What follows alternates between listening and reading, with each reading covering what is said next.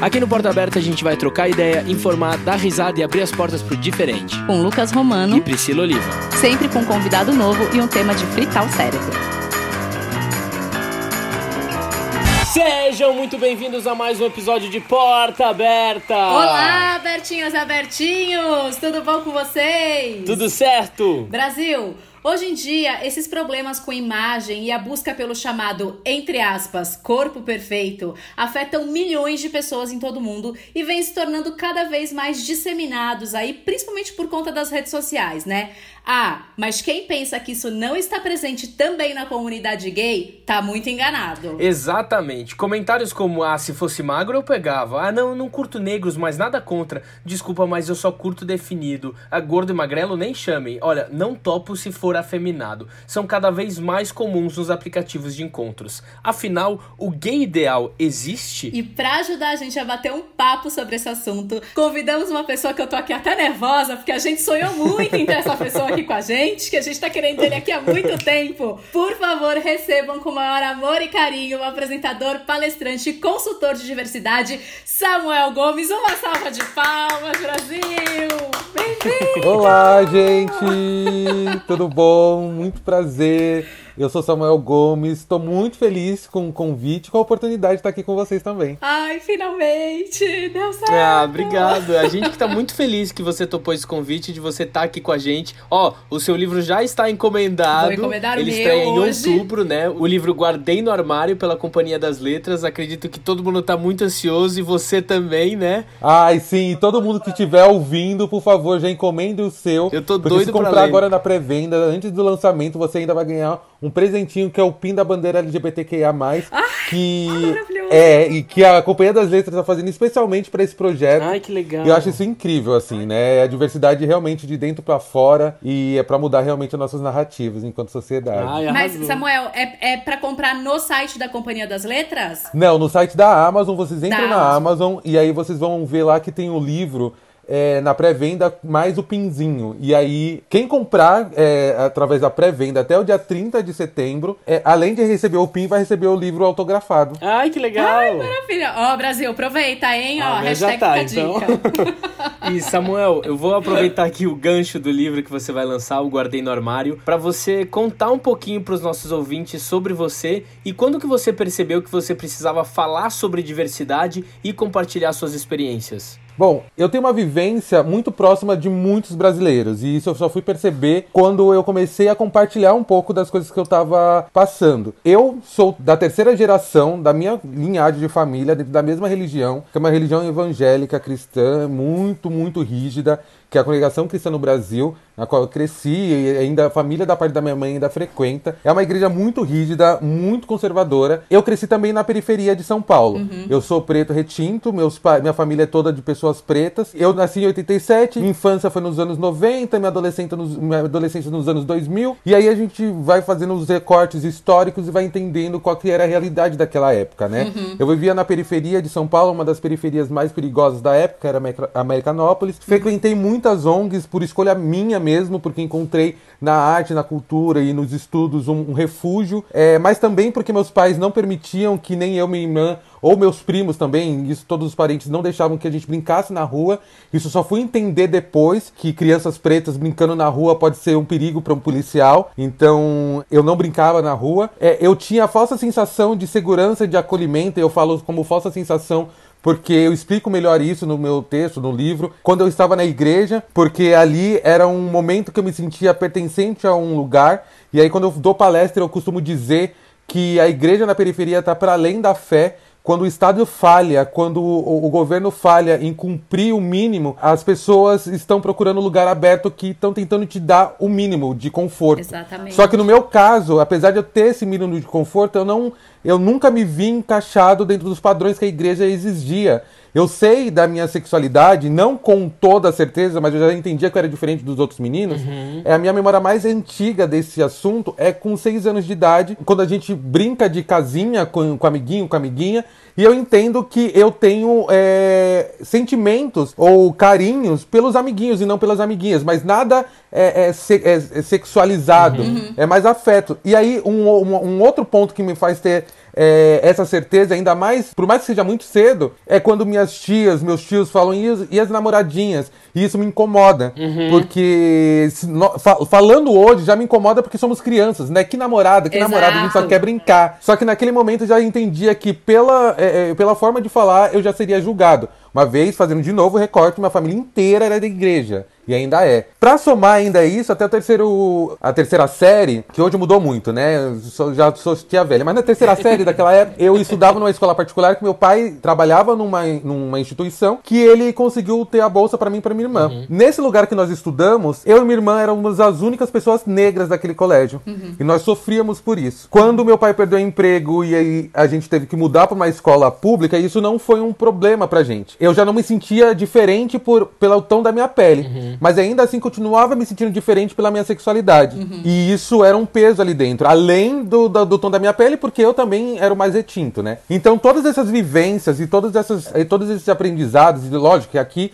só falei mais ou menos o início da minha vivência, mas é, de todo esse processo, que hoje eu tô com 32 anos, mas de todo esse processo eu fiz um registro, um blog, é, li muitos livros, assisti muitos vídeos, é, fui para algumas ONGs, é, me tornei militante, palestrante. Muitas coisas aconteceram para que eu chegasse hoje com esse livro na Companhia das Letras, pelo selo pa Paralela, para dizer para a sociedade: olha, bichas pretas existem, pessoas periféricas existem, uhum. políticas públicas de inclusão faz isso acontecer. Então vamos incentivar essas coisas, sabe? Não, é isso, disse tudo. Eu vou até te mandar um programa que a gente gravou, o último que a gente gravou com a Alexia Salvador, não sei se você conhece, que ela falou exatamente sobre ser LGBT e a relação com a religião. É muito, foi muito bacana. Uma amigona minha tem um vídeo no canal com ela, eu fiz um especial Vote é LGBT. Maravilhosa. Maravilhosa. Sim, maravilhosa. E ela foi escolhida como pré-candidata também, é né? Oficial. Ela, ela é oficial? Tem, é oficial. Agora ela é que candidata ótimo, a vereadora da cidade ótimo. de São Paulo. Eu vou votar nela.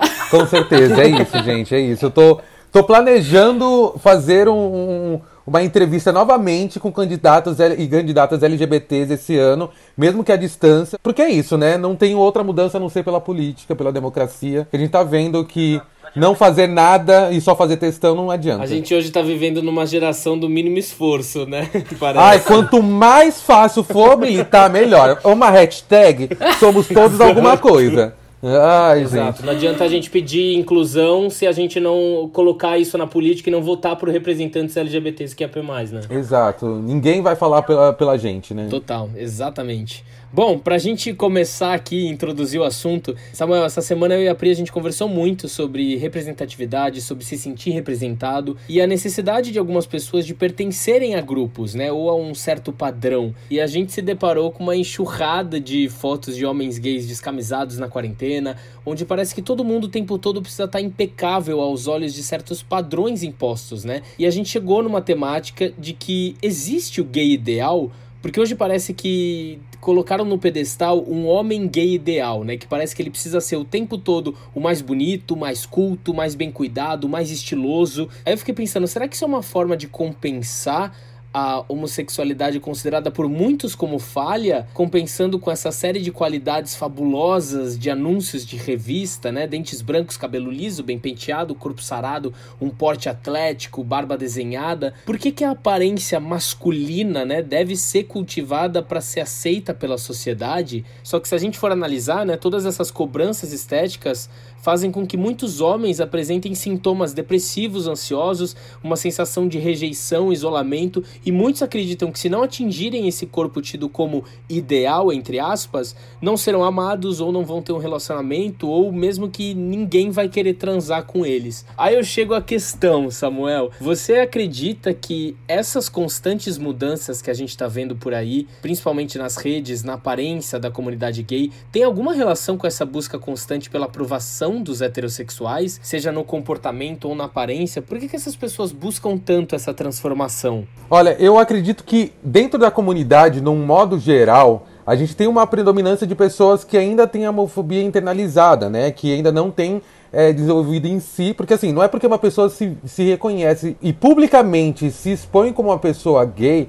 aí eu vou falar é, estritamente sobre o homem gay, e é, é, que é o, a galera que estão mais próximas de mim, são meus amigos, é o pessoal que eu convivo, e por mais que eu tenha convivência com pessoas lésbicas, com pessoas trans, com não binários, eu acho que a gente precisa partir desse princípio que a gente vai falar sobre homens gays e homens gays brancos ou negros ou amarelos. Eu acho que existe um- um- uma coisa que pega a, a todos. Existe um padrão, e o padrão é eurocentrista, ele é heteronormativo, ele é branco, ele é classe média alta, ele, ele viaja para vários lugares no mundo, ele tem os melhores iPhones, ele fala inglês, ele fala, ele, fa- ele faz um monte de coisa. Só que eu não sou esse padrão. Me ver enquanto homem gay é negro foi um processo complexo e até doloroso, porque eu só me reconheço enquanto homem negro, por mais que eu tenha a pele retinta, depois que eu me entendo enquanto homem gay. No começo dessa conversa, não sei se vocês é, entenderam que eu falo muito sobre a minha família sendo retinta, eu falo muito sobre essas questões, mas é, eu entendo a minha sexualidade, por mais que eu não entenda o que, que aquilo não é algo ruim, com seis anos de idade. Eu vou entender o que, que é de fato ser um homem negro depois dos 23. Por quê? Porque enquanto eu tô na igreja, os processos racistas que eu sofria, não que eu não sofria, eles não tinham nomes. Eles eram dados como é, vontade divina, aprovação de Deus ou alguma coisa do demônio. Mas era racismo, era preconceito racial, era questões sociais, sabe? Tinham nomes e as pessoas não faziam ter acesso a esses nomes. Sim. Mas eu só fui ter acesso a esses nomes porque eu sofri isso também. É, no começo da minha, da, da minha aceitação, quando eu tava ainda na igreja, é, é, o pastor, lá eu vou chamar de pastor para que as pessoas entendam, ele pregava e falava sobre o futuro dos jovens que estavam lá. E geralmente esse futuro sempre era casamento, filho e netos. E aí eu falava, bom, não, era, não é esse o, o objetivo que eu tenho. E quando eu moldava uma imagem na minha cabeça, por mais que eu não verbalizava, eu via eu com uma outra pessoa que era um homem, não uma mulher. Só que as referências que eu tinha, por exemplo, de casais, eram o que aparecia na TV. E quem lembra como é que era a TV nos anos 2000 quando apresentavam uma- um homem gay? Era aquele casal Playmobil que aparecia de vez em quando na novela, era um bando de gente musculosa, Super branca, é, é rica, em, em- em- num bairro muito chique no Rio de Janeiro. Tipo, eu sou casado hoje com, com, com, meu marido, que é de São Gonçalo, Luiz. É, eu comecei a frequentar o Rio de Janeiro já faz seis anos. E o meu espanto foi descobrir que o Rio de Janeiro é preto. E eu não sabia disso porque eu conheci o Rio de Exato. Janeiro da Globo, sabe? Quando você vai pro Rio de Janeiro, você fala: caramba, tem muito mais preto no Rio do que em São Paulo. E eu não sabia disso. Então, é, isso também é um reflexo do nosso racismo estrutural e tal, que faz com que pessoas negras às vezes não se vejam como pessoas negras. Então, voltando para o tema central, que é como é que é esse meio, esse rolê de tipo, você tem que ter o corpo perfeito, eu não tinha. Com 32 anos, o nosso corpo muda e tá tudo bem. Mas quando eu comecei a sair, eu tinha 23, 24 anos, eu pesava, eu acho que uns 58, 59, 60 quilos. Eu tenho 1,83. Eu sempre fui muito magrelo. Muito magrelo. Depois eu fui descobrir que boa parte dessa minha magreza era por conta de uma doença psicossomática que eu adquiri por conta do armário, de ter ficado preso no Uau. armário durante muito tempo por conta da Meu igreja. Deus! Caramba. Então, imagina quantas pessoas ainda passam por isso, quantas Sim. pessoas tiram as suas vidas. Exato. É, quando, é, Por mais que eu tenha passado esse, essa fase de tipo, ai, a igreja me condenando, eu não vou olhar pra isso e vou viver a minha vida. Quando você começa a ter as suas experiências dentro do meio LGBTQIA, você começa a se deparar com pessoas, é, com homens gays muito machista, muito xenofóbicos, muitos racistas. Pelo menos eu não estava preparado para isso. Teve uma época na minha vida que comecei a achar que eu era viciado em sexo, mas não era. O que aconteceu comigo? Meu primeiro ano, ou os dois primeiros anos que eu, que eu começo a sair com caras, eu ainda estou dentro do armário e praticamente só meus amigos mais íntimos sabem da minha sexualidade. É, de pessoas da igreja, familiares não sabem. E também com medo de ser descoberto, todo meu começo de sexualidade é feito, e, e depois também, é feito de forma online. Não só por conta do medo de ser pego, mas porque as experiências me fizeram acreditar que eu não era desejado. Ah. As pessoas que não são acessadas na balada são as pessoas pretas. As pessoas das duas horas da manhã são as pessoas pretas, quando todo mundo já tá muito bêbado. Sabe? A competição de quem beija mais só tá entre a branquitude, não tá entre os negros. E aí você vai ver entre todas as pessoas LGBTs E aí a gente faz o recorte também das mulheres pretas quando falam sobre solidão da mulher preta, pensar na mulher preta lésbica, pensar no homem preto gay. Sim. Aquele que é afeminado, aquele que. É mesmo aquele que é o padrão, que tem o cabelo raspado, todo bombado, eu peço para que vocês me apontem 10 10 casais de bichas pretas ou interraciais que tenham pessoas pretas. Eu não eu, eu, eu desconheço. Uhum. Aí você vai ver quantas delas estão em depressão, quantas delas estão pensando em suicídio, quantas delas são expulsas de casa, quantas delas estão precisando de casas de acolhimento a maioria delas são pretas. E são elas que geralmente não têm o afeto que Sim. poderia ter dentro da própria comunidade. Uhum. Então, quando eu percebo que o meu problema não era sexo, era afeto, eu começo a chorar. Porque eu entendo que é, eu não me gosto, uhum. eu não gosto do que eu vejo no espelho, porque o que eu vejo no espelho não é o que a revista vende, não é que o pornô vende, não é que o pessoal na balada vende. Então eu começo a aceitar as migalhas. Então, toma um pedaço uhum. de mim, toma um outro pedaço. É isso que você quer? Então tá bom, pelo menos você o mínimo aceito, porque se minha família não me aceita, se Deus não me aceita, se ele me aceitar só um pedacinho, eu vou. E é por isso que eu fiz o livro, é por isso que eu faço esse projeto, para que outras pessoas não precisem passar por isso. Tem uma entrevista no meu canal com o Fabrício, um amigo meu, que ele falou assim: Samuel, eu nunca transei numa cama. Ele é um homem negro, gay, magrinho, afeminado, passivo. E é interessante falar sobre isso por conta de todo o, o, uhum. o, estereótipo e preconceito que tem em relação a homens negros e toda a fetichização. Sim. E ele falou assim: não por, porque eu não quis, mas porque as pessoas que, com que eu me relacionei nunca quiseram e nunca me levaram. Todas as relações sexuais que eu tive até hoje foi de forma clandestina. E a única pessoa que eu amei me humilhou. Se torna quase como um, um homem objeto, né? De uma certa forma. É isso. Total. É a objetificação do homem negro, quando a gente fala sobre isso. Sim. É, isso é só a ponta do iceberg. Eu tenho histórias, de, tipo, Nossa. o quanto que isso machuca essas pessoas, sabe? Eu recentemente fiz uma gravação com amigo meu da época de escola que eu reencontrei e disse para ele o quanto que ele foi importante para minha autoaceitação. Apesar de toda a dor que ele sofreu, ele é um homem preto também, que estudou no mesmo colégio que eu, e eu lembro de uma situação que tá no meu livro também, e ele também nunca esquece. Que a escola inteira, lógico que eu nunca estava vendo, eu e meus amigos que hoje todos, somos todos LGBTs, vimos isso acontecer. A escola inteira chamar ele de viado, ele ter que se esconder dentro da sala do, do diretor, Gente. aos prantos. E ele é, aprendeu a voltar para casa correndo. Então ele tinha ajuda de uma das porteiras lá, de uma das porteiras não, da, da pessoa que ficava lá na porta, na portaria, para abrir para ele mais cedo para ele uhum. fugir. E, e eu acho que tem uma coisa também, né, Samuel, da fetichização de corpos negros, né? Eu tava vendo uma live com o Hugo Bonemer e o Ícaro Silva, e ele falou exatamente isso, né? Eu vou, vou falar aqui a fala do, do Ícaro, entre aspas aqui, ele falou, eu como menino viado preto, vou falar para vocês, meninos bichas brancas, parem de hipersexualizar os nossos corpos, sacou?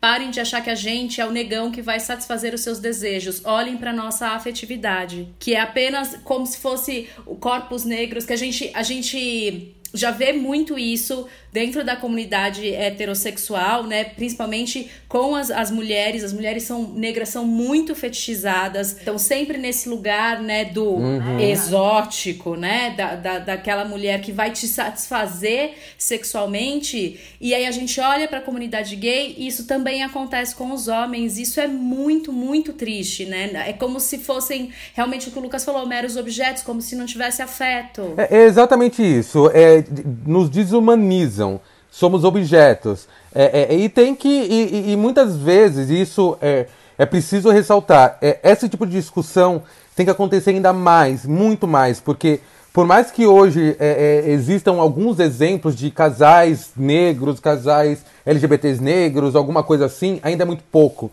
É, a comunidade negra LGBT, se ela sofre, por exemplo, racismo na rua, se ela tem famílias que entendem sobre raça, ela chega em casa e ela vai ter o pai, a mãe, o familiar para consolá-lo ou para ajudá-lo nesse ato racista. Uhum. Agora, se ele volta para casa para uma família que não o aceita ou que não sabe que ele é LGBT, ele volta para casa sozinho, ele volta para casa e sofre uhum. sozinho. E quanto que ele vai carregar isso pro resto da vida? Ele não poder dividir aquilo que ele passou, ele não poder ter alguém que vá Sim. o compreendê-lo e, e abraçá-lo, sabe? E aí quando a gente vai, ó, eu, eu tinha amigos, e aí eu coloco como entre aspas, porque que eu também falo isso no livro, eu saía com algumas pessoas, alguns meninos, a, a maioria brancos, e eles chegavam para mim e falavam assim: Ai, Samuel, porque você não vai conseguir namorar porque você é muito exótico. As pessoas que você gosta, elas não vão gostar de você do jeito que você tá. Você, na época usava black. Você usa black, você tem barba, é, é, você deveria é, cortar o seu cabelo. Tipo, e isso eu ouvi, por exemplo, Falavam dentro da igreja, isso. é, dentro da igreja uma vez, de um pastor também. Uhum. Então, tipo, o racismo tá dentro ou fora de ambientes, não importa, não é. Não tô demonizando as, as pessoas gays, né? Os homens gays. Porque isso também escutei na igreja. Eu lembro de uma vez que eu fui impossibilitado, impossibilitado de tocar o meu violino uhum. é, na igreja porque eu estava com o cabelo do Will Smith, aquele cabelo quadrado do maluco uhum. no pedaço, sabe? Sim. Então foi o único referencial que eu tive nos anos 2000 de um negro é, que se vestia que, do jeito que eu gostaria de me vestir naquela época, que tinha uma vida boa uhum. e que não estava com uma história de sofrimento. Fora isso,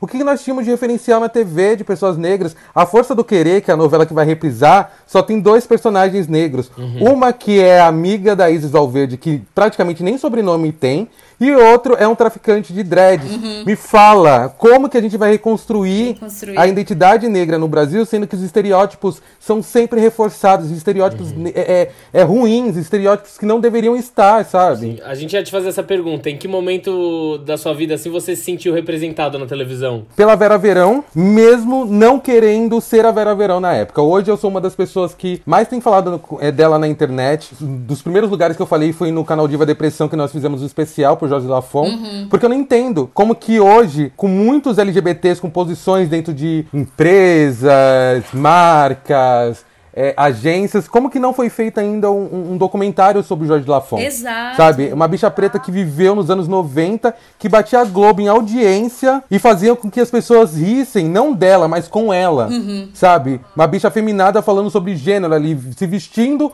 com roupas ditas de mulher, mas nunca se colocou como uma drag queen e morreu sozinho de depressão. Exato. Quando a gente fala sobre a solidão do homem negro. Nem com todo o sucesso que ele teve. E com todo o sucesso que ele tinha, também foi impossibilitado de estar num programa de TV porque tinha um padre. Exatamente, exatamente, exatamente. Sim. Então, para vocês entenderem que é muito mais profundo. Então, se hoje eu tô de pé, é porque Jorge Lafon já esteve, é porque Madame Satã já existiu, é porque uhum. muitas outras pessoas existiram e fizeram com que, que eu tivesse. Eu sou o eco do, do, grito dos meus antepassados. E eles são meus antepassados. Bichas pretas que vieram antes e que foram muitas que fizeram com que eu estivesse aqui. Existe uma, uma força muito grande de entender que quem apanha, quem muitas vezes leva pedrada, quem muitas vezes está ali colocando a cara a tapa, é a bicha feminada, é a bicha preta, é a travesti, é a caminhoneira. Somos nós que estamos fazendo com que essas leis sejam aprovadas para que a gente possa existir, sabe? Para que a gente possa viver e sobreviver e amar, Sim. né? Exato, eu tava até. É lendo um pouco, né, sobre a questão dos gays afeminados e a Pablo para uma entrevista para a revista Trip, ela falou exatamente isso,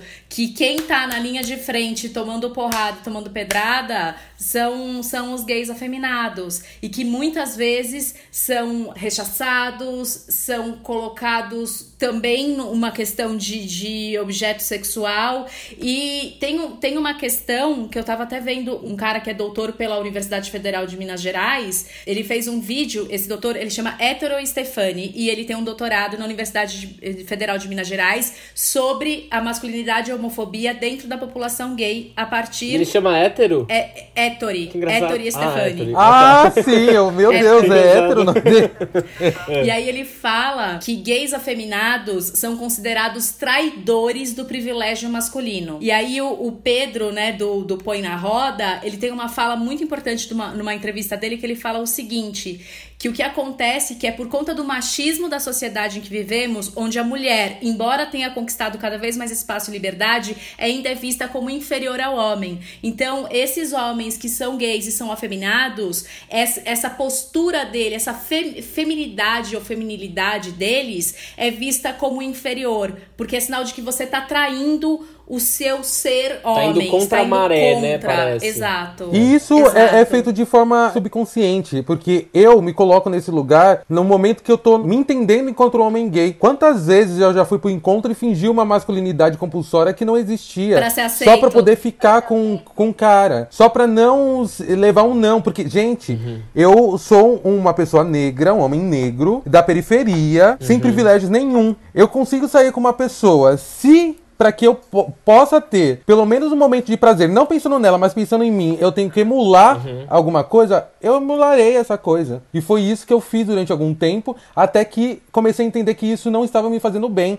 E é dentro desse processo que eu estou tentando fazer com que outras pessoas também entendam que não faz bem. Porque muitos, de, muitos desses meninos que acabam se sujeitando a, a, a, essas situações acabam sofrendo em relacionamentos abusivos. Sim, eu exato. digo, por mais que não tenha ali uma formalidade na relação, ah, somos namorados, muitas vezes a pessoa fica tendo um, um relacionamento platônico por, por uma pessoa que só quer aquela pessoa só pra, pra satisfazer o sexo ou o ego. Enquanto aquele cara preto que nunca teve o amor de casa, amor dos, dos parentes, uhum. ou o amor na vida, encontra naquele momento de sexo o único carinho que tem na vida. É. Então acaba se sujeitando a muitas coisas e às vezes colocando a própria vida em risco. Pelo simples fato de poder pertencer, nem que seja um pouco, né? É isso. E eu acho seu depoimento e tudo isso que você está falando que, que tá no seu livro, Samuel, eu acho muito legal, porque assim, hoje a gente tem muito essa questão das redes sociais, os aplicativos e tudo mais, mas a gente está falando de uma questão que vem aí há anos, né? Eu acho que as, é, os aplicativos e as redes sociais colocaram uma lupa para um problema que já existe há muito tempo. Ele não, não surgiu agora, ele não veio com a internet, né? É, é aquilo que geralmente falam nessas discussões. A internet ela dá uma máscara fictícia. Por mais que você tenha ali seu, seu perfil. Uhum. Gente, eu, eu lembro que quando eu entrava nos aplicativos que tinham a descrição, e isso ainda na época não era nem discutido.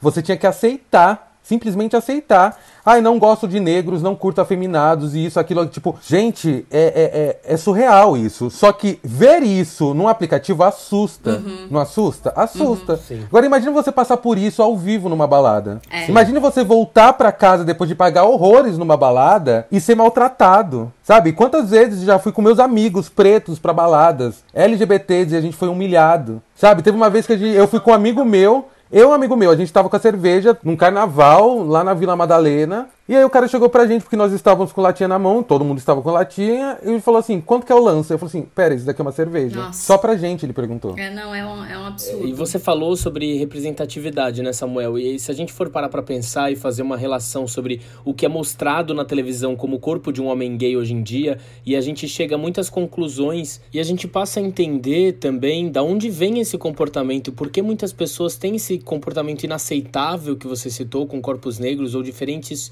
corpos do dito padrão. E se a gente for analisar, o corpo ele é uma construção, né? A gente constrói esse corpo, digo fisicamente, ao longo da nossa vida, né? Ele é construído e manipulado segundo os padrões estéticos de uma cultura. Só que se dentro dessa cultura gay o que é tido como lindo e desejado é o modelo da Calvin Klein branco, e é isso que foi imposto dentro da cultura, né? Esse ideal do, do hipermasculino, da hipermasculinidade. Você acredita que isso um dia vai acabar ou isso sempre vai existir? Eu não sei se um dia dia, porque assim, o mundo tá tão doido que o mundo pode acabar amanhã, né? 2020, então não dá pra jurar que vai mudar alguma coisa. Não é? Mas, se por acaso a gente ainda viver mais um pouquinho nesse universo, eu acho que é, o caminho é esse, sabe? Porque é um tipo de discussão que não tá só nas Américas, é um tipo de discussão que tá a nível global. Sim. Falar sobre machismo, falar sobre é, a questão feminista, falar sobre direitos. Isso é uma questão global. Eu acho que está acontecendo em várias nações. Isso também não tem a ver com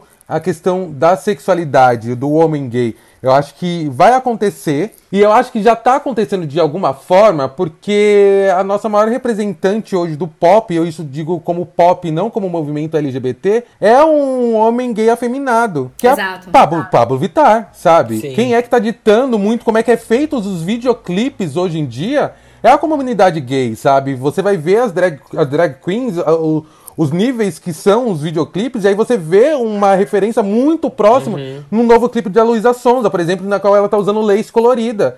Há pouco tempo atrás já era difícil ver as pessoas com lace, agora as pessoas estão usando lace colorida, tipo drag mesmo, e tá tudo bem, uhum. sabe? Então a gente tá começando a entender isso e recentemente entrei no TikTok e eu tô, tenho visto que a molecada tá discutindo essas coisas lá de um jeito muito particular e eu acho isso muito legal, sabe? Falar molecada entrega idade, não sou velha. Ai, adoro. E acho que a gente entra muito também numa questão de procedimento estético, né? Quando a gente fala aí de, de redes sociais e tudo mais, eles, procedimentos estéticos sempre existiram, mas eu acho que eles eram um pouco assim, um tipo de um tabu no meio masculino. Mas agora a gente ali rolando o feed do Instagram, a gente vai ver cada vez mais os homens sem camisas, músculos definidos, com menos pelo, porque agora também homem, homem também não pode mais ter É pelo, né? É, e um novo padrão de beleza masculino que está se consolidando, tentando se consolidar, que faz com que muitos homens acabem buscando por esses procedimentos, né? A gente estava dando uma olhada aqui, são três, segundo o Dr. Gabriel Magalhães, que é um biomédico, que é o ângulo da mandíbula, né? Ou, que- ou com colocando a prótese, ou fazendo a harmonização. Harmonização facial, né? O lipolift, que é eliminar a gordura localizada e tudo mais, e a estética íntima masculina, que é um procedimento da região genital masculina que resulta em uma melhor aparência do pênis e ganhos visuais de espessura e comprimento. E aí eu tava lendo também uma matéria do presidente da Associação Britânica de Cirurgias Plásticas que ele diz que os homens gays estão realizando mais procedimentos estéticos que os heterossexuais, mas que eles ainda perdem para as mulheres. E ele diz uma fala muito importante que é que ele fala: alguns pacientes não precisam de cirurgia, eles precisam de ajuda psicológica, porque eles estão com essa coisa da pressão estética na, na cabeça. Eu queria saber, Samuel, assim, do- com você ou o seu entorno, né? Eu como mulher, a gente- você sabe, né? Mulheres aqui sofremos pressões estéticas. A gente se identifica nessas nesse questões. quesito. Oh, meu Deus. Mas eu queria saber se em algum momento você chegou a pensar em fazer algum procedimento que hoje você considera tipo um absurdo, ou se você vê dos seus amigos e tal essa busca pela indústria da estética para tentar se enquadrar nesse padrão. Ai, amiga, se contar minha história, você vai falar assim, Samuel, o que foi? que foi que você não fez pra ser aceito? Eu já entrei Somos na academia. dois. É, eu entrei numa academia né, é, durante muito tempo pra tentar entrar dentro do padrão. Eu sabia que branco eu não ia conseguir ser. Mas pelo menos musculoso eu tava tentando. E aí eu ferrei minha coluna. A rótula da coluna é, pinçou o meu ciático e eu fiquei três meses sem andar. Tudo isso porque o movimento, o meio gay, exigia de mim um corpo perfeito. Sim. E por mais que não exija assim, ah, você só vai entrar se você tiver o corpo perfeito nessa balada. Não. Tipo, isso fica intrínseco, sabe? É interno, você vê quais né? são os acessos, você vê quem são, quais são os ol- olhares, você vê quem seus, seus amigos ficam comentando. E você também se coloca nesse lugar de olhar sempre para aquilo que você não tem, Uhum. para aquilo que você não é, Uhum. com a esperança que você seja um dia. E aí é interessante que eu me machuquei na semana que eu conheci meu marido. Eu conheci meu marido pela internet também, foi pelo Instagram. Instagram, é, é, hashtag Instagram melhor que Tinder. Muito melhor. E estamos casados, já estamos juntos há seis anos. A gente se conheceu pelo Instagram. E eu lembro que ele é do Rio, eu de São Paulo. O, o estereótipo também, a ideia do que é o Rio de Janeiro está muito construído em cima daquilo que a gente recebe na TV. Então eu imaginava que o Rio de Janeiro só tinha gente sarada. Na época eu já fazia academia, então eu falei assim: ah, eu vou pegar mais pesado essa semana pra ficar bem inchado. Ó, amém. pra ficar bem inchado e chegar lá, porque eu ia lá no sábado é, visitá-lo. Então durante a semana eu peguei um pouco mais pesado. Eu falei assim: ah, eu vou fazer um agachamento pra ficar com o rabo bem lá em cima e ficar bem gostoso, assim, né? Ficar bem lindo, bonito. É, é aí fui fazer. Eu só senti o, o, o beliscão. Sabe quando a mãe belisca assim nas Ai. costas? Aí vai. Depois disso, eu encontrei ele já puxando a perna. Eu falei assim: se, se gostar assim, é porque é. Aí ele acompanhou todo o processo. porque tem que ser. É, é, gente, meus primeiros meses de namoro com o Luiz foi a videochamada com, com ele me vendo tomando. Ai, uns remédios muito fortes pra dor. Ai, bolsa de água quente Sim, aqui, né? ainda tive que usar o negócio. Eu usei muleta, usei é, bengala. Eu falei assim: ah, bom, já entendi que é pra dar certo então. E ó, e deu porque é um homem negro. Se, você acha que se, fosse, se ele fosse um homem branco, não teria? A- até hoje, todas as relações que eu tive foram com homens brancos. O único que foi com homem negro é o meu marido. Uau, é. Infelizmente é isso, né? É, mas é isso, é isso. É preciso falar sobre isso, porque assim, é- é- eu não tenho nada, nada, nada contra, muito pelo contrário, o relacionamento interracial. Quando o pessoal fala, ai, palmitade, essas coisas, eu falo, discutir palmitade, isso eu falo também no livro, é discutir uma- um, um- sistema que existiu no Brasil, que ainda existe por algumas pessoas, de embranquecimento da sua população. Quando nós estamos falando sobre pessoas LGBTs, nós estamos falando também sobre é, afeto e construção de atração, sabe? Quando a gente só tem um, um, modelo a ser visto, um modelo a ser seguido, um modelo. A... Você nunca vai achar o outro como interessante. Aí a gente só não, não tá falando somente sobre corpos pretos, mas todos os corpos não brancos. Exato. Né? Uhum. Todos os corpos não brancos não são, não são tidos como uhum. atraentes, sim como exóticos. Eu acho que entra uma coisa muito importante isso que você falou também, Samuel, daquela coisa que a gente discute. Tudo bem, a, a pessoa pode falar, não, eu não gosto, é o meu gosto. Mas você já parou pra pensar que o seu gosto é todo construído em cima daquilo que a sociedade impõe como correto, como belo, uhum. como ideal e como modelo? É isso. Exato, é quem você segue no Instagram, quem é você tido como modelo, quem é seu exemplo, é tudo isso. É isso, e isso tá também dentro do movimento negro, gente. Se a gente for parar pra imaginar, muitas pessoas negras não se veem como negro. Eu só fui me entender enquanto homem negro depois que eu saio do armário e aí começo a entender todas as vivências que eu tinha.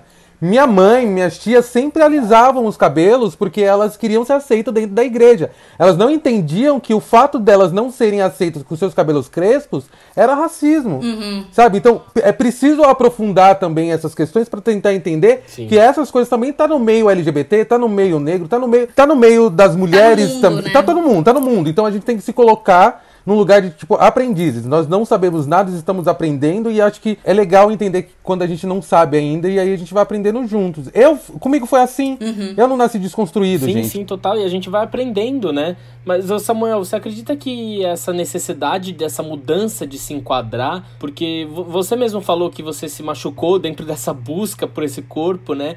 E eu fico pensando, eu fiquei pensando nesses dias, nessas pessoas que já têm um lugar de privilégio, são homossexuais, mas ainda assim ficam nessa busca incessante pelo um corpo dito como perfeito por muitos, entre aspas, né? E, e será uhum. que isso, não sei, será que o ser homossexual ainda é considerado uma falha? Então eu preciso compensar a minha aceitação no meu corpo, porque o corpo masculino, o corpo sarado é sinônimo de virilidade, de força do homem, do ser masculino, e isso acaba sendo mais passável dentro da sociedade por ser um pouco mais normal, entre aspas, digamos assim. Faz, faz sentido? Porque o homem uhum. hétero, ele aceita do jeito que ele é, né? Com o corpo que ah, ele é. O homem hétero, ele pode tudo e qualquer coisa. Exato. É isso. Eu acho que assim, existem muitas pessoas que fazem academia porque realmente gostam, porque realmente quer, porque realmente não tá ligando pros outros e porque realmente é, faz com que se sinta bem. Mas dentro da sociedade que a gente vive, se todas as pessoas que ouvirem o podcast viver no mesmo planeta que nós vivemos, nós sabemos o quanto que a estética mexe com a autoestima daquela, da, das pessoas. Isso se você é LGBT ou não. Sim. Agora, se você é criado dentro de, uma, uhum. de um sistema que te exclui de tudo, até do amor uhum. paterno e materno, quando a gente fala sobre isso, a gente está falando sobre algo muito mais denso do que qualquer sociedade possa entender com a sociedade heterossexual cis, que é o amor incondicional não existe. Porque se existisse, pessoas LGBTs não eram expulsas de suas casas, não eram mortas, não apanhavam, ah, sabe? É. Não aconteceria isso. E por ter essa certeza, nós Sim. LGBTs somos carentes, nós temos medo de ficar sozinhos, nós vamos fazer de tudo para que isso não aconteça. E se para isso for tiver que se acabar numa academia, muitos vão acabar na academia. São poucas essas pessoas, isso seja LGBT ou não, que vai reconhecer que você mesmo se basta. Uhum. É muito difícil chegar nessa compreensão. Ainda mais numa sociedade que não te permite nem conseguir uma promoção dentro de emprego. Porque onde já se viu ter um líder afeminado, Sim. um líder, entre muitas aspas, boiola, como que a gente vai entrar. Gente, uhum. quem me vê nas, nas, redes sociais me vê vestindo o meu vestido quando eu tenho que usar, uso brinco grande, uso meu cabelão. E eu trabalho no mercado de publicidade, que até pouco tempo atrás eu estava entrando em sala de reuniões com, com, com gente muito grande de várias empresas da forma como eu sou. Uhum. E não só por conta de estar nesse trabalho, mas por conta do trabalho que eu já desenvolvo com palestras e empresas, uhum. eu tento normalizar e normatizar nossas existências enquanto bichas afeminadas e bichas pretas para que as pessoas entendam que não é um brinco no meu, na minha orelha, não é minha roupa que vai dizer o quanto que eu sou capaz de falar sobre um assunto. Exato. Porque na diversidade que vocês vão encontrar soluções para os problemas que vocês estão tendo de criatividade. Exato. Porque a diversidade sabe viver. Uhum. E quando a gente fala sobre diversidade, a gente está falando sobre sexualidade, a gente está falando sobre questões socioeconômicas, a gente está falando sobre periferia, a gente está falando sobre imigrantes, refugiados, uhum. a gente está falando sobre mentes pensantes que não têm espaço porque não tem oportunidade. É. E é legal sempre analisar também, porque hoje as empresas se preocupam muito com isso, mas você fala assim, tá, para você entender uma diversidade de uma empresa mesmo, você tem que olhar os altos cargos. Quem estão nos altos cargos? Homens brancos. Se quem está nos altos cargos são exatamente as mesmas pessoas, brancos, cis, heterossexuais, geralmente classe média, nanana, a empresa não é diversa. Uhum. A empresa não é diversa porque ela não dá possibilidade para a diversidade é crescer. É isso. E dentro desse, desse rolê todo de diversidade, Sim. é preciso entender uma coisa. A ONU fez um tratado com todas as empresas que querem é, entrar nesse novo modelo de negócio, que é o modelo sustentável, é, uma cartilha sobre diversidade, como você ter uma equipe mais equalizada, mais diversa, seja questão de gênero, raça, é, orientação sexual, é, tipo, tudo, tudo, tudo. Existe uma cartilha e muitas empresas receberam essa cartilha. Eu tenho acesso a essa cartilha e geralmente eu uso ela na, na, na, nas palestras que eu dou. Não é nada muito além do que as empresas podem fazer. E para além de colocar num comercial que vai passar só na internet, uhum. é fazer de dentro para fora. Exato. É nesse ponto que eu tô. Sabe, eu sou publicitário, eu vejo tudo que o pessoal coloca fora. Mas eu também sou um palestrante que entra dentro da empresa e falo: olha, para além de tudo isso que você está colocando para fora, coloque dentro também, porque isso só vai acontecer quando na mesa de reunião você souber por que, que colocar, por exemplo, Bombril um produto chamado Crespinha é um problema. Não é possível, gente. E aí eu vou dizer como, do modo geral. Existe uma coisa que eh, nós no movimento negro falamos, que a branquitude nunca para para pensar que ela pode estar errada. Isso a branquitude num, num conceito geral. Imagina que essa campanha da Bombril, do Crespinha, passou por diversas pessoas. Vocês, vocês, pessoas brancas, se tivesse passado por uma pessoa não branca, teria ido pro ar? Não. Claro que não. Não, então. É bizarro. Eu sempre falo, a gente, vira e mexe a gente fala aqui que o meu sonho é abrir uma empresa de bom senso, dar consultoria de bom senso para as empresas. Nossa, vai ficar pessoa, rica, amiga. Tem sempre a pessoa do bom senso, porque falta. Não, mas falta total, porque a gente, a gente vai analisar que essas pessoas elas sempre tiveram os privilégios delas garantidos, uhum. elas nunca foram questionadas sobre as coisas que elas faziam de errado, e agora nós estamos tendo um pouquinho de voz para falar e fazer com que elas fiquem é, um pouco constrangidas e até mudem um pouco as atitudes delas. Uhum. Exato. Samuel, que recado você dá para esses jovens gays que querem se sentir inseridos e aceitos dentro da sociedade de alguma forma? O que, que a gente pode tirar desse programa para essas pessoas? Olha, é, Infelizmente a gente ainda vive num mundo capitalista e é, é, é, é uma coisa que te faz entender que para que você possa existir, você precisa ter condições mínimas para acontecer isso. Que existir não é só nascer da sua mãe, ou ser adotado, ou estar respirando. Você, uhum. para você beber uma água, você talvez tenha que pagar a sua conta de água. Para você comer, provavelmente você vai ter que pagar a sua comida. Se caso você não more mais com seus pais, ou se por acaso você já entenda que seus pais não vão te aceitar. Esse é o primeiro passo, é você se estruturar financeiramente, porque financeiramente estruturado você vai conseguir cuidar do seu emocional. Infelizmente, a gente ainda não tem um sistema gratuito de cuidados de saúde mental. É isso que eu busco. Eu queria sair como vereador para São Paulo para colocar psicólogos e psiquiatras nas periferias, porque as únicas portas que estão abertas para escutar essas pessoas que estão sofrendo e traumatizadas é a porta da igreja, não é a porta do consultório psicológico ou psiquiátrico. Uhum. E nós precisamos. São pessoas que sofrem nos seus trabalhos, que sofrem nos transportes, que sofreram na vida do tempo todo. Pessoas LGBTs, então, muito mais.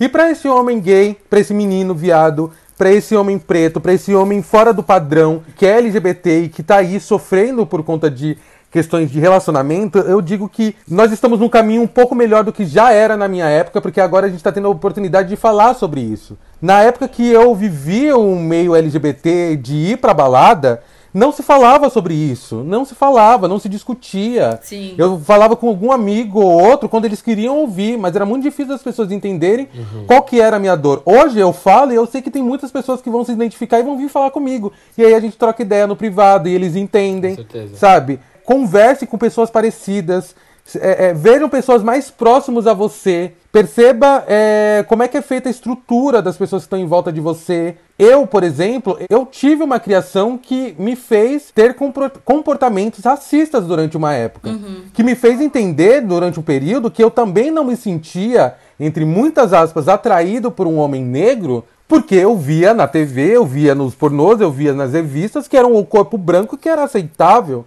E até mesmo os homens negros que eu tentava me aproximar também tinha a mesma impressão. Sim. Então é, é preciso, é preciso é, é, ter um uhum. pouco mais de amor. Eu acho que amor, o que eu digo é um amor próprio, principalmente.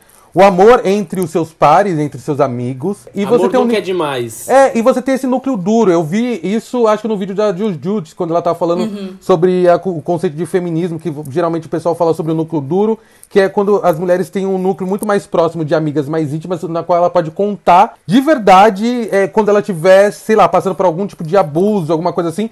Nesse grupo ela vai falar e ela sabe que não vai ser julgada e ela sabe que vai ter. Tipo, o, o, o LGBT precisa disso também, o homem gay precisa disso também. Uhum. Vamos aprender com o movimento feminista também dentro desses aspectos, que nos ensina muito sobre a tal sororidade, uhum. que é se você tem um amigo ou uma amiga é, que é LGBT e você sabe que ele não está dentro dos padrões, porque é muito difícil se encaixar nesses padrões, quando ele chegar para você e falar que está sofrendo uhum. por alguém, escute. Se você não tiver nada para falar, abrace. Se não puder abraçar, mande a música que ele mais goste e fala para ele escutar e fala que amanhã vai ser melhor, porque uhum. ninguém morre de amor, mas morre de tristeza. Ai, que lindo. Arrasou. Muito bom. Samuel, seguinte, a gente tem um quadro aqui no nosso podcast onde cada um de nós vai abrir a porta para alguém, alguma situação, para o que você quiser, o que, que o seu coração estiver conectado no momento de hoje. Eu vou, vou começar aqui, eu vou começar abrindo a porta pro ator e diretor Kiko Mascarenhas, que hoje ele postou uma, uma foto e, e fez uma legenda que ele disse tudo que eu queria dizer, que ele fez uma carta aberta aos otários que ainda estão em quarentena. E eu super me identifiquei. Esse feriado a gente passou por uma enxurrada de responsabilidade social, tanto das pessoas que fizeram essas aglomerações, quanto do governo, que não tomou nenhuma providência, diz que tem multa, mas e aí, essa multa vai para onde? Uhum. E se você está ouvindo e ainda está em algum tipo de isolamento, eu abro minha porta também para você, porque é graças a nós que esse país ainda não atingiu o número de 5 mil mortes por dia. É Ai, é. Nós estamos. Ai, olha, gente, estamos em quarentena. E eu já nem sei mais, gente. Eu já nem sei mais, de verdade. Já briguei. no começo da quarentena, eu briguei com familiares. Eu deixei de falar. Eu saí da casa dos meus pais quando essa quarentena para me sentir mais seguro para chegar onde nós estamos chegando agora e eu me senti realmente um otário. Um otário, é. Ai, gente, é, é difícil. Isso. Pri, Oi. e você? Para quem você abre a sua porta? Bom, eu vou abrir a minha porta para uma pessoa que eu sigo e eu gosto muito e tem feito um trabalho muito importante sobre essa questão dessa pressão estética, sobre gordofobia e tudo mais dentro né, do, da comunidade LGBTQIAP+, que é o Caio, o Caio Revela. Eu gosto muito dele porque Maravilhoso. É, eu acho eu, que eu, ad, eu admiro muitas coisas no Caio, mas eu acho que eu admiro muito também a força que ele tem, porque ele recebe tanta pedrada que às vezes eu fico pensando, falo, meu Deus, acho que se fosse eu no lugar dele, eu não aguentaria. E ele continua lá. Eu tenho certeza que eu não aguentaria.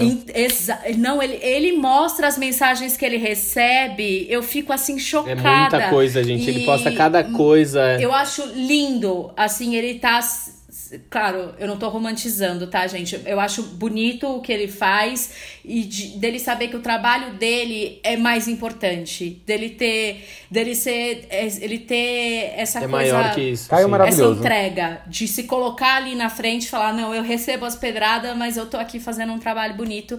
Então eu abro as portas pro Caio, que faz um trabalho maravilhoso, essencial aí. Arrasou. Que a gente acha que talvez entendo, demore uns anos para entender ainda, mas vai chegar Sim. lá. o Caio é maravilhoso eu amo o trabalho que ele faz, ele e a Beta, que é a namorada dele, não binária, é, fazem um trabalho incrível, body positive, e, e, e, foi meu contato com eles que também me fizeram, me fez também me aceitar mais também, porque também é dentro desse processo, por mais que a gente fale sobre ah, a aceitação, uhum. todos nós temos problemas com a nossa aparência, com o nosso corpo, com alguma coisa, uhum. e eu uhum. tinha também, e aí foi vendo coisas que ele fala, coisas que o alexandrismo fala, uhum. coisas que a Raineon fala. Tem uma galera levantando é, é, essa bandeira, e não é somente uma bandeira, mas é só você olhar para o lado, gente. O mundo não é padrão. O mundo não é padrão. Exato. Então por que, que a gente quer padronizar essas nossas existências e fazer as outras pessoas sofrerem? Sim. Sabe? Então é o trabalho do Caio é incrível e que é ele consiga se manter em pé, porque assim, eu não quero que o Caio receba mais pedradas, sabe? Eu quero que essas pessoas Exato. sejam responsabilizadas pelas pedradas que atacam no Caio, Sim. porque somente assim ele vai parar de receber pedrada. Porque eu queria muito que, Exato. se algum grupo de advogados, algum grupo de juristas estiverem ouvindo esse podcast, que entre em contato com o Caio e assessore é, juridicamente esse rapaz, para que ele lá na frente, além de ter tido um apoio psicológico, que eu sei que ele tem, Uhum. mas que ele tenha um apoio jurídico também. Porque assim, somente expor e fazer com que a gente saiba do que está acontecendo é importante. Sim. Mas é importante que essas pessoas que fazem isso com ele, que também fazem com outras pessoas que não Sejam são públicas, punidas, né? sejam Precisam ser punidas. Elas precisam responsabilizadas, ser sim. responsabilizadas. Gordofobia tá levando muita gente ao suicídio, muita gente à depressão. E Exato. cuidar das suas vidas, né, gente? Pelo Sabe? amor de Deus, para de ficar enchendo o saco das pessoas. Ai, amigo, eu acho que o mundo tá de boa. Não tem pandemia, não tem desemprego, não tem nada acontecendo porque o pessoal tá cuidando da vida dos Não, e é sempre bom lembrar que já existiu um Exatamente. grupo de pessoas que quis padronizar o mundo. O nome deles eram nazistas. Pois né? é. Então Pois veja é. bem o que o seu pensamento Exato. está alinhado ao quê? Pois é. A quem? É isso, é isso. E pra que fazer isso, né? Ai, Samuel, vou com você agora. Pra quem você abre a sua porta? Meu Deus. Eu vou abrir a porta. Eu acho que não vai ser pra alguém que não é conhecido, mas pra alguém que as pessoas conhecem, mas assim, nesse momento, nesse atual momento, na, na atual conjuntura política que nós estamos, e pensando que nós estamos falando num ambiente bem próximo, né, de uma eleição que tá pra acontecer, eu vou abrir a porta pro Bolos neste momento.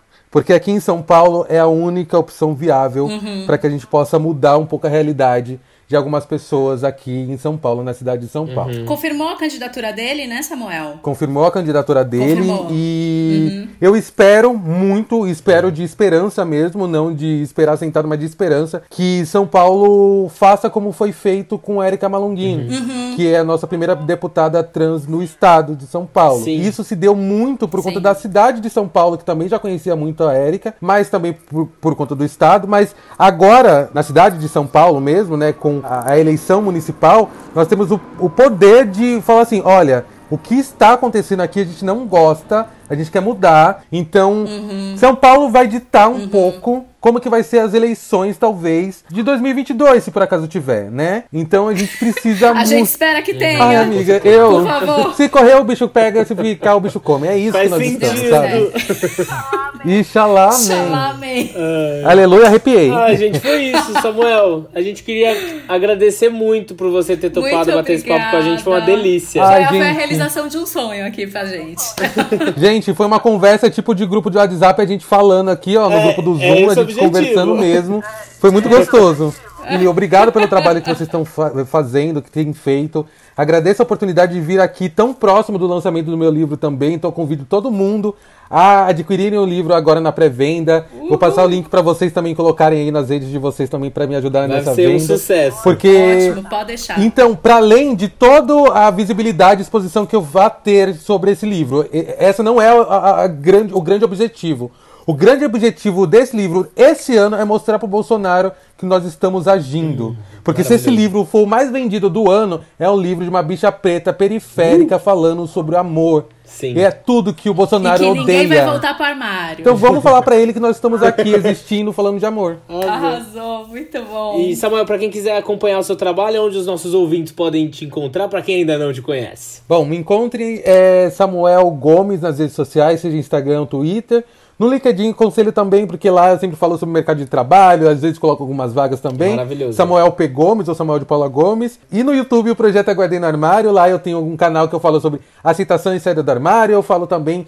Eu tenho um quadro lá que é o Saída do Armário, que eu falo sobre aceitação e saída do armário.